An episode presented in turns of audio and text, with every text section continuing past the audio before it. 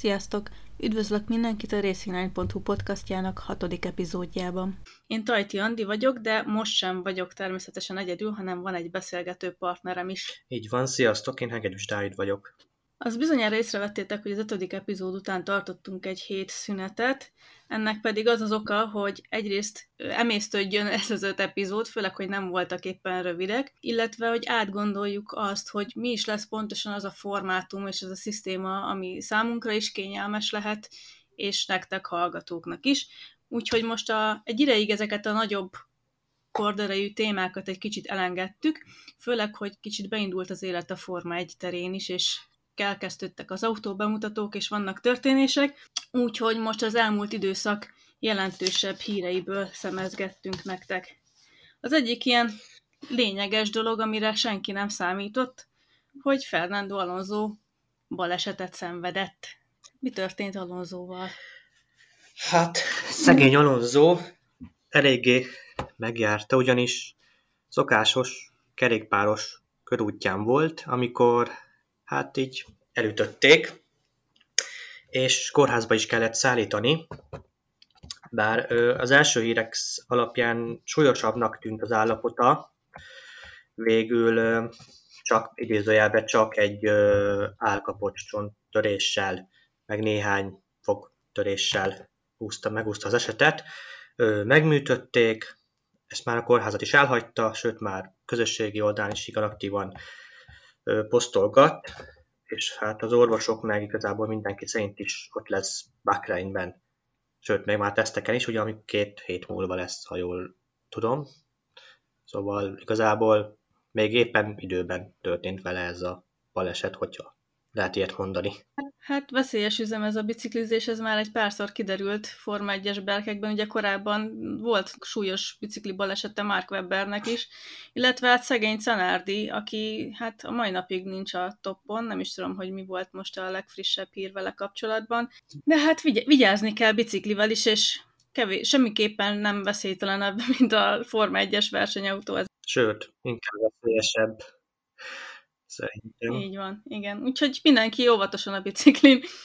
És hát ugye akkor elkezdődtek az autóbemutatók is. Az első a McLaren volt, aki, aki bemutatta az idei versenygépét. Online showt produkáltak bemutatkozó címén, ahol nem is mutatták meg élőben az autót, mert elvitték már gyakorlatilag versenypályára, mert másnap el is kezdtek ö, filmet forgatni az autóval.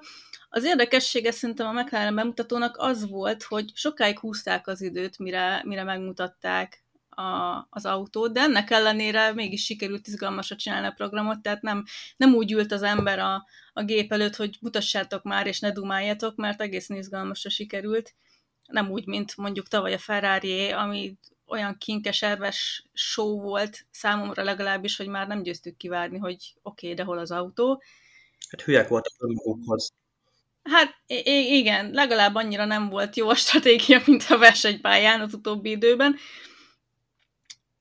De visszatérve a McLarenre, mégis milyen változások történtek az autón a tavaly évhez képest, hiszen túl sok változást talán nem is lehetett idén eszközölni, mert olyan jelentős szabályváltozások nem történtek, azonban a McLaren új motort kapott. Igen, hát ugye túl sokat nem is, de mégis a McLaren lesz az, a, az aki ahol a legnagyobb változások vannak, már ugye a szabályok keretein belül. Ugye idénre bevezették a zseton rendszert, hogy a nem befagyasztott alkatrészeken kívül lehessen bizonyos dolgokon változtatni az autókon. Minden csapat kapott azt hiszem két zsetont, és ugye a McLaren ezt a két zsetonját a, ugye az új motor beintegrálása, a Mercedes motor beépítésére használta fel, emiatt gyakorlatilag az autó hátsó része újult meg leginkább. Mercedes motor lett a McLarenben, emiatt ugye gyakorlatilag sok, sok megoldás hajaz a Mercedes megoldására, Emiatt az autó tengelytávja is minimálisan megnőtt, ugye a másfajta motor miatt a, az ideálisabb súlyelosztás érdekében kellett megnövelni a tengelytávot. Ezen kívül szintén a Mercedes megoldására hajaz a keskenyebb hűtő, hűtőszekrelyek az, az autó mindkét oldalán, illetve van egy komplettebb szabályváltozás, ami ugye minden csapatot érint, hogy a padlónemezeket vékonyabbra és egyszerűbbé tették, Ugye ez mindenkit érint, és ugye ez az autó aerodinamikáját, főleg a hátsó részét igencsak befolyásolja, ami a McLarennél ugye a új motor miatt és az új kialakítás miatt extra kihívás volt. Ezen kívül ugye az első szárnya az a McLarennek az az, ami a tavaly Mugello-ban mutattak be, még pont azért, hogy idén ne kelljen erre plusz zsetont elhasználniuk, tehát gyakorlatilag az autó eleje igazándiból ugyanolyan, mint a szezon második felében volt tavaly. És igazából összességében a újítások kapcsán ennyi, ami elmondható a McLaren esetében. Tavaly ugyebár a Racing Point járt úgy, hogy mivel ők is egy Mercedes motoros csapat, és tavaly azzal vádolták meg őket, hogy teljes egészében lemásolták szinte a Mercedes-t. Szerinted benne van-e a pakliba az, hogy idén a mclaren is betalálják valami hasonlóval az ellenfelek, pláne, hogyha netán jól kezdenek el szerepelni az első versenyeken? Hát, ha jól kezdenek szerepelni, akkor biztos vagyok benne, hogy felmerül majd ö, a riválisokban ez, ö, azt, hogy ők elbuknak-e, mint a Racing Point tavaly, vagy sem, az az idő kérdése. De biztos vagyok benne, hogy lesz ilyen, ilyen ö, megnyilvánulás. Hát ezt mondjuk már megszokhattuk egy párszor a csapatoktól, hogy ha, ha valaki valamiben hirtelen sikerül jól belenyúlnia, akkor az ellenfelek rögtön megpróbálják azt, azt illegálisnak minősíteni, Holott bizonyos keretek között persze, de igazából mindenkinek ott van a lehetőség, hogy hasonlóan jót alkosson. De lépjünk is tovább az Alfa Taurira, hiszen ők is bemutatták az idei versenyautójukat, ami megjelenésében kísértetiesen hajaz a, közö, a közönség szerint a 77-78-as Tirelre, vagy a 2000-es évek vége felé látott Williamsre. Persze csak külsőleg. Vagy még a Brabhamre is ott a 90-es évek elején, ott is annak is volt ilyen dizájnja. Igen, igen, igen, akár arra is. Szóval volt miből meríteniük. A, az biztos. Tehát a, a dizájn terén nem, nem eresztették el nagyon a fantáziájukat, maradjunk annyiban. De akkor beszéljünk itt is arról, hogy mi, mi változott az autón, persze a kötelezőkön kívül. Hát az Afutó esetében már jóval ö, kisebb mértékű változás volt. Ö, ők a zsetonjaikat a teljes egészében az autó elejére, az első szányra a felfüggesztésre költötték el, ebből kifolyólag a, az első orkup az jóval keskenyebb lett, illetve a felfüggesztés esetében a bekötési pontok is változtak. Ez biztosítja számukra azt, hogy idei évtől a Red Bull kormányművét használhassák már. Ebből, illetve ugye az autó hátsó része, ugye a padlólemez leszámítva érintetlen maradt röviden ennyi a minimális változás. Bár hogyha még visszatérve a dizájnhoz, nekem egyébként a tavalyi fehérebb verzió sokkal inkább szimpatikusabb volt, és sokkal elegánsabb megjelenés volt. Nem tudom, te hogy vagy ezzel. Ezzel teljesen egyetetek. A tavalyi az valahogy egyedibb volt, véleményem szerint. Hát az idei az igen, az mintha már láttuk volna. Nem is egyszer. És hát, amikor ez az epizód ti hallgathatjátok majd online, addigra már túl leszünk egyébként az Alfa Romeo-nak a bemutatóján is. Az Alfa Romeo kapcsán annyit tudunk már említeni, hogy ismételten elsütötték azt a poént, amit tavaly is.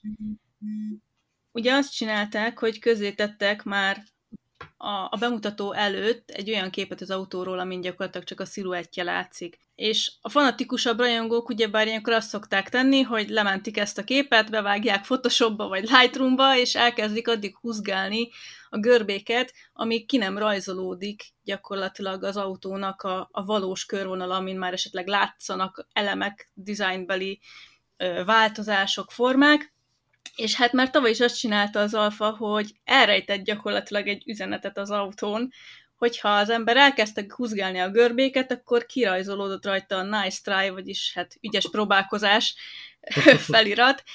Na most ezt idén is elsütötték, Idé, idén az látható az autón, hogy trying again, vagyis újra próbálkozol. Úgyhogy az Alfa Romeo az ilyen szempontból ismét humorosra vette a, a, a formát.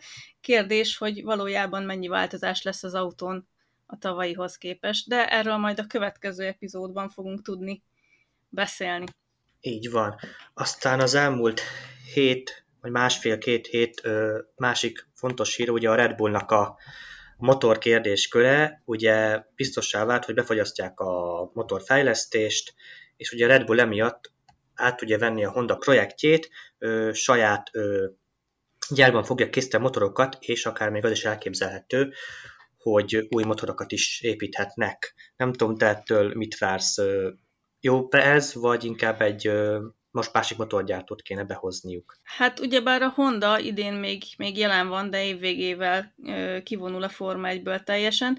Ezt tavaly jelentették be, így aztán túl sok időt nem hagytak a Red Bullnak arra, hogy bármiféle alternatívát találjanak.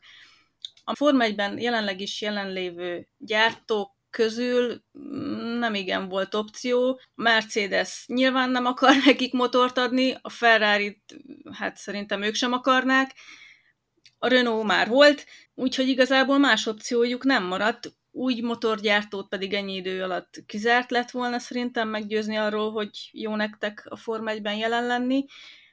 Úgyhogy igazából szerintem ennél jobbat nem is tehettek volna, illetve hát ez volt a lehető legjobb opció, amit tehettek. És hát ugye 2025-től az is felmerült, hogy, hogy teljesen saját motort építenének. Erről Christian Horner úgy nyilatkozott, hogy amennyiben találnak új motorgyártót, aki hajlandó lenne beszállni a Forma 1-be, akkor szívesen vevőek rá, de ezt is csak úgy, hogy gyakorlatilag az ő saját gyárukban készüljön a motor, hiszen ha már most megcsinálják ezt, a, ezt az egységet, akkor, akkor kár lenne veszni hagyni, hiszen akkor nagy pénzkidobás is lenne gyakorlatilag, illetve az új gyártónak is könnyebbség lehet, hogy nem kell egy külön Forma 1-es motor részleget ö, kialakítaniuk, hanem igazából ott lesz a Red Bullé készen, gyakorlatilag csak a szakembereket kell küldeni. Aztán, hogy ez mennyire fog beválni a jövőben, ezt nem tudjuk, már csak azért sem, mert ugye az új motorszabályok tekintetében az egyik legjelentősebb dolog az lesz, hogy a jelenleginél szintetikusabb üzemanyagot szeretnének a Forma 1-be. Állítólag ez már ki is van fejlesztve, és, és el is van küldve a jelenlegi motorgyártóknak tesztelésre. Aztán, hogy ennek mennyire lesz sikere, vagy ténylegesen be tudják-e vezetni 2025-től, az még egy jó kérdés. Hasonlóan gondolom. Vevő voltam volna inkább arra, hogy mondjuk egy nagyobb nevet hozzanak be a Forma 1-be, mondjuk egy, ugye felmerült az Audi neve is, hogy azok utána tagadták, vagy mondjuk esetleg egy, nem tudom, Porsche, Peugeot, vagy ilyesmiben kellett volna gondolkozni, de hát ugye nyilván ilyen pillanatban hogy ez tűnik leglogikusabb megoldásnak a részükről. Jelenleg ugye a motorgyártókkal nincsen nagyon eleresztve a Forma 1, és egyáltalán nem könnyű újakat találni, mivel a, a legtöbb ö, autógyártó, motorgyártó környezettudatosabb irányba mozdult el, ami, ami leginkább az elektromos irányt ö, jelenti. A Forma 1 pedig kijelentette korábban, hogy, hogy ők nem az elektromos vonalat szeretnék kipróbálni, nem szeretnének ilyen módon a formula erre hasonlítani, hanem, hanem ugye ők a szintetikusabb üzemanyagban gondolkodnak, úgyhogy ez egy teljesen új irány lesz, és kérdés, hogy mennyire tudnak erről meggyőzni új motorgyártókat, hogy ebbe be kellene esetleg szállni a Forma 1-be. Nem tudom, hogy, hogy ennek mennyire lehet létjogosultsága. Szerinted egyébként melyiknek van több értelme az elektromos motoroknak, vagy inkább valami környezettudatosabb üzemanyag kifejlesztésének? Hát, ha már mindenképpen a környezet védelemről beszélünk, akkor ugye mindenki a saját maga útját, tehát a Formula hogy maradjon akkor el. Teljesen elektromikus, akkor a Forma 1 még tegyen annyit, amennyit tehet, még a nem teljesen elektromos irányban, tehát ugye a, a bioüzemanyagok, meg stb. stb. stb. Tehát mindenképpen ez, ez így érthető törekvés a sorozat részéről. Nincsen könnyű helyzetük, mivel gyakorlatilag az egész iparág az elektromos irányba ment el, holott egyébként nem vagyok róla meggyőződve, hogy a, az elektromos vonal az rettentően környezettudatosabb lenne.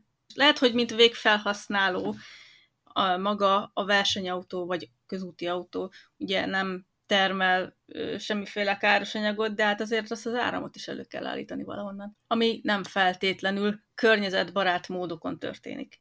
Hát igen, de akkor meg így gyakorlatilag soha nem fog létezni semmilyen teljesen száz százalékban előállítástól elhasználásig történő környezetbarát cucc, szóval ez jelen pillanatban ez a maximum. Az elmúlt időszak megint egy ö, pozitív híre, hogy ö, ugye ezt már tudtuk, hogy Juan Manuel Correa idén visszatér a versenyzéshez, ö, viszont most már ugye egy újabb lépést tett ez irányba, ugyanis túl van a ülés próbán, azt hiszem az ülés próba volt. És ha nem tévedek, privát tesztet is kap gyakorlásként. Így, így van, igen, igen.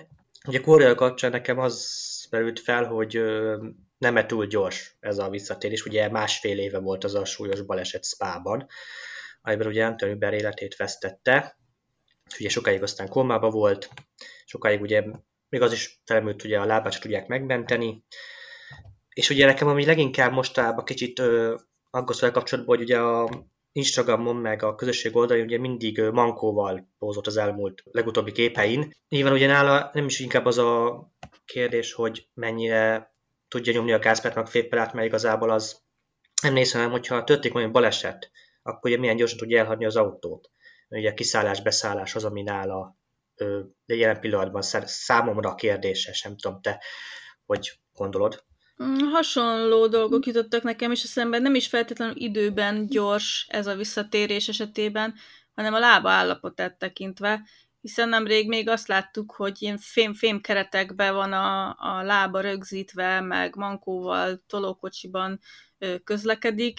Nyilvánvalóan tud valamennyire járni, de, de az ugye kiderült, hogy valószínűleg sokáig nem tudja terhelni a lábát. Feltételezem ezért van még azért a, a mankó és egyéb segítségek. Nem tudom, hogy, hogy ez mennyire teszi őt alkalmassá arra, hogy, hogy ismét versenyautót vezessen, de hát láttunk már csodákat, meg láttunk ugyebár amputált lábú versenyzőket is, lehet, hogy ez csak számunkra átlagemberként furcsa, nem tudom, hogy, hogy az ő fizikai állapotában mennyire lehet biztonsággal vezetni, és igen, adott esetben kellene gyorsan elhagyni a, a versenyautót, hogyha arra van szükség. A napokban kijött egy lista arról is, hogy a versenyzők jelenállás szerint hogy állnak a büntető pontokkal. Erről ugye annyit érdemes tudni, hogy bizonyos védségekért versenypályán a versenyzők büntetőpontokat is kapnak, és amennyiben egy 12 hónapos ciklus alatt kigyűjt valaki 12 pontot, akkor az utána a következő versenyre egy eltiltást kap. Úgyhogy célszerű ezzel óvatosan bánni.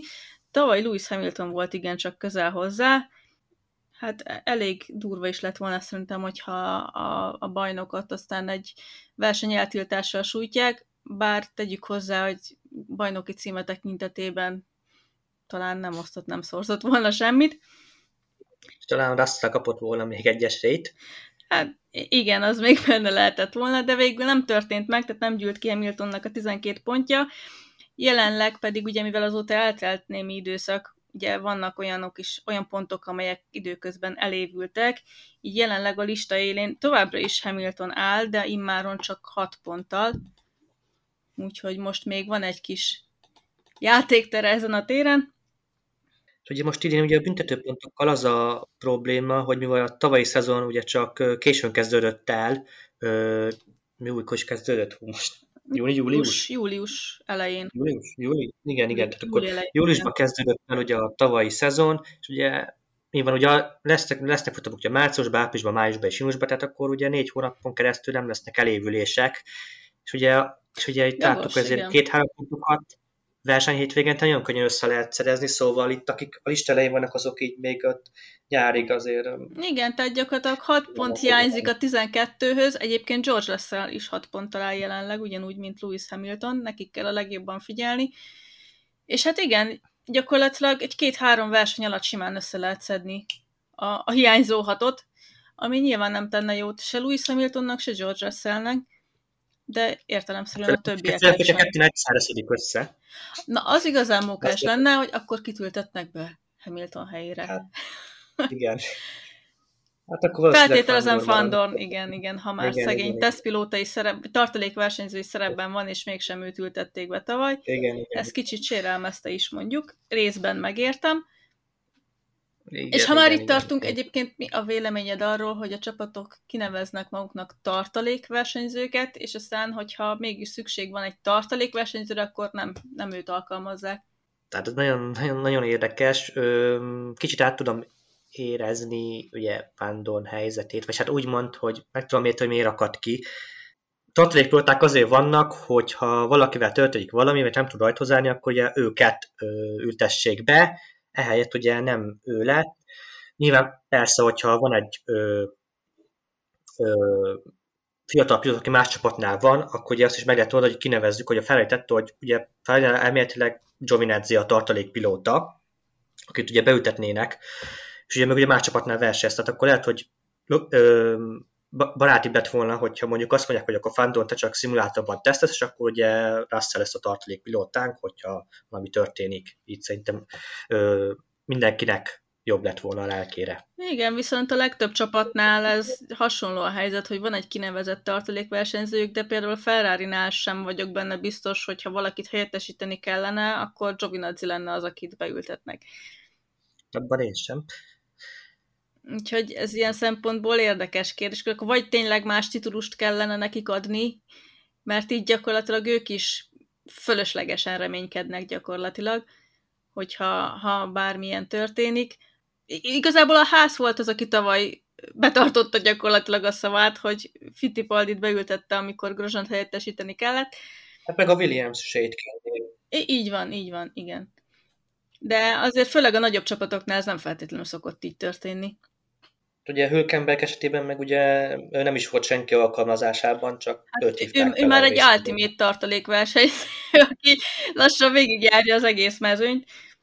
Viszont most az a hír járja, hogy, hogy, hogy idén a Red Bull tartalékosa lehet esetleg, mivel elvileg ő volt versenyben ö, Perezzel a megüresedő Red Bullos helyre, végül alul maradt, viszont tartalék még lehet esetleg. Igen, csak ugye ott van Albon is, ugye, akit elméletileg a tartaléknak alkalmazza, csak ugye meg a DTM-re is fog indulni.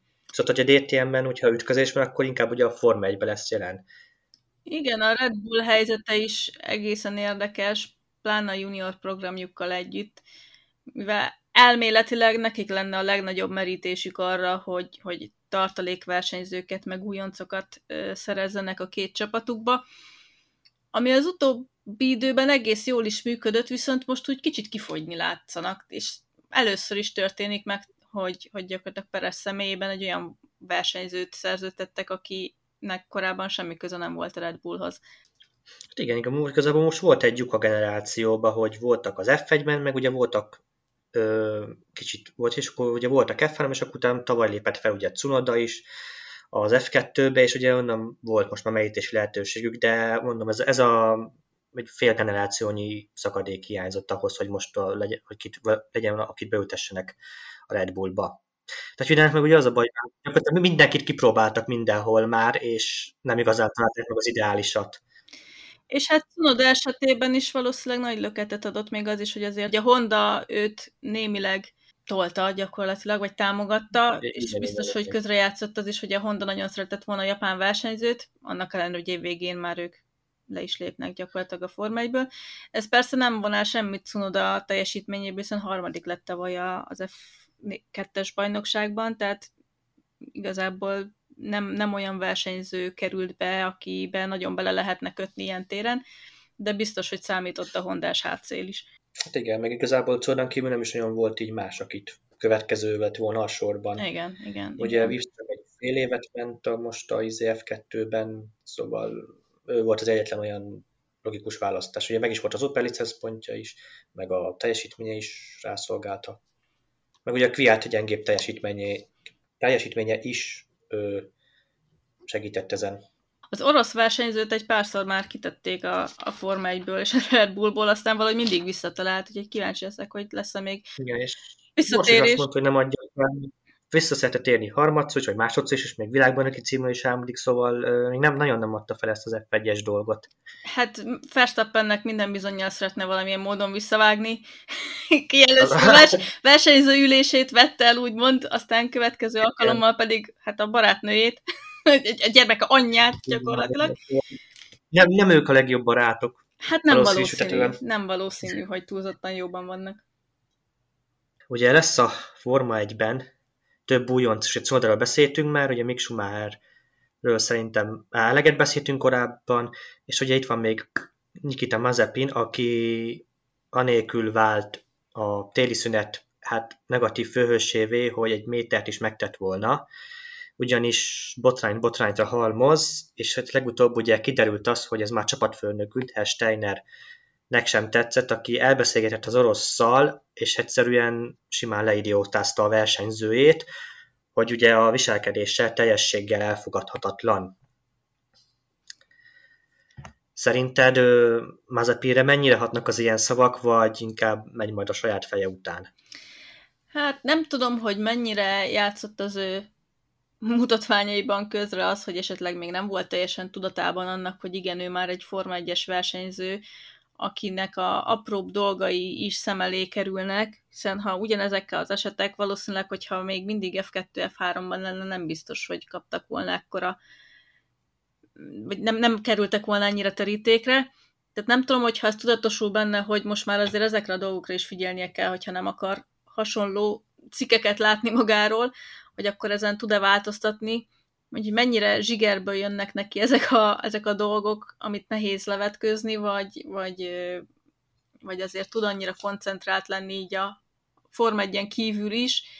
Ez majd idővel elválik, minden esetre az Alfa Tauri csapatfőnöke Franz Tosz sem mondott róla túl jókat. Nem tartja túl intelligens versenyzőnek, és igazából ő kételkedik abban, hogy, hogy jelentősen tudna változni ezen a téren. Én is inkább Franz Tost véleményével értek egyet, hogy nyilván azért arra rá fog jönni, hogy azért nem jó, hogyha hétről hétre csinálok valami negatívat, de azért egy milyen kezes bárány se lesz belőle, szóval kettő között félúton fog szerintem megragadni. Érdekes egyébként ez a, a téma is abban a tekintetben, hogy manapság Ugye nyilván mondjuk erre a közösségi média is rátesz egy lapáttal, és sokkal több mindent tudunk a versenyzőkről, és sokkal többet látunk a, az életükből. Persze mondjuk ez is egyéni döntésük, hogy ki mennyit oszt meg egyáltalán, tehát nyilván ha valaki nem oszt meg semmit, akkor kevesebb eséllyel fognak kiderülni az ilyen dolgai is. Tehát régebben ezekből a dolgokból nem csináltak volna ekkora szenzációt. Egyébként elég, ha visszagondolunk például James Huntra, aki szintén nőzött, cigizett, mindent csinált, amit manapság gyakorlatilag megbotránkoztatna mindenkit, és mégis gyakorlatilag olyan sztár volt, és igazából az a mai napig is. Gyakorlatilag legendája van, és, és nem feltétlenül negatív értelemben. Tehát lehet, hogy Mazepinnek is korábbi Form 1 érába kellett volna születni, és akkor nagyobb magabiztossággal csinálhatná a dolgait. De hát 2021-ben ez kevésbé fér bele. Igen, a mai társadalom már jóval érzékenyebb, mint pár évtizeddel ezelőtt. Igen, és ugye arról is szó esett, hogy valószínűleg az első verseny hétvégén a versenyzői ülésen ö, föl fog jönni ez a téma. Erről, ha jól emlékszem, Stefano Domenicali, az új ö, Forma 1-es vezérigazgató beszélt, hogy tudatosítani kell jobban a versenyzőkben azt, hogy gyakorlatilag ők példaképek főleg a fiatalabbak számára, és ebből kifolyólag úgy is kell viselkedni, hogy, hogy az pozitív példát mutasson. Amivel egy bizonyos szintig egyet is értek, ugyanakkor nem tudom, hogy mennyire kellene levetkőzni a versenyzőknek a saját jellemüket csak azért, hogy, hogy mindenki elfogadja őket. Igen. És hogyha már Mazepinit tartunk, akkor még egy annyi apróságot említjünk meg, hogy ugye idén nem lesz gyakorlatilag Oroszország a Forma 1-be, ugye nem versenyezhet orosz zászló alatt, ugye ha esetleg nyerne, akkor nem szólna az orosz himnusz sem, és hát az orosz nagydíj neve sem orosz nagydíj lesz, ugye az ismert ö, ö, dopingbotrány miatt az már ugye kitért a autósportra is, szóval nem elég Mazepin botrányai, még orosz se lehet. Igen, hogy aztán ennek milyen következményei lesznek, nem tudom. Igazából szerintem attól nem kell tartani, hogy Mazepin dobogóra állna, és vagy netán, és fel kellene húzni az orosz zászlót, vagy, vagy orosz himnuszt kellene lejátszani, ahhoz valami nem is tudom milyen káoszversenynek kellene történnie, hogy, ez, hogy ennek realitása legyen. De hát nyilván azért azt senki nem szereti, vagy nem szeretné, hogy, hogy egy sporteseményen, vagy bármilyen eseményen, ahol a, a saját ö, nemzetét képviseli, hogy gyakorlatilag ilyen módon megfosszák az identitásától. Érdekes helyzet, de olyan oldalról is nézhetjük, hogy örüljön, hogy így legalább indulhat, mivel ha jól emlékszem, annak idején volt olyanról is szó, hogy, hogy talán nem is engedik az orosz sportolókat nemzetközi terepen versenyezni, de lehet, hogy erre rosszul emlékszem. Hát a legel, legelején, még mikor kirobbant ez a botrány, akkor igen, de aztán végül így oldották meg, hogy oroszként nem Igen, igen. A, annál egy fokkal ez még mindig jobb eset, mint hogyha egyáltalán nem engednék. Nyilván nem ideális. Ezzel a újabb podcastunk végére értünk. Köszönjük szépen, hogy itt voltatok velünk, és akkor találkozunk legközelebb is. Sziasztok! Sziasztok!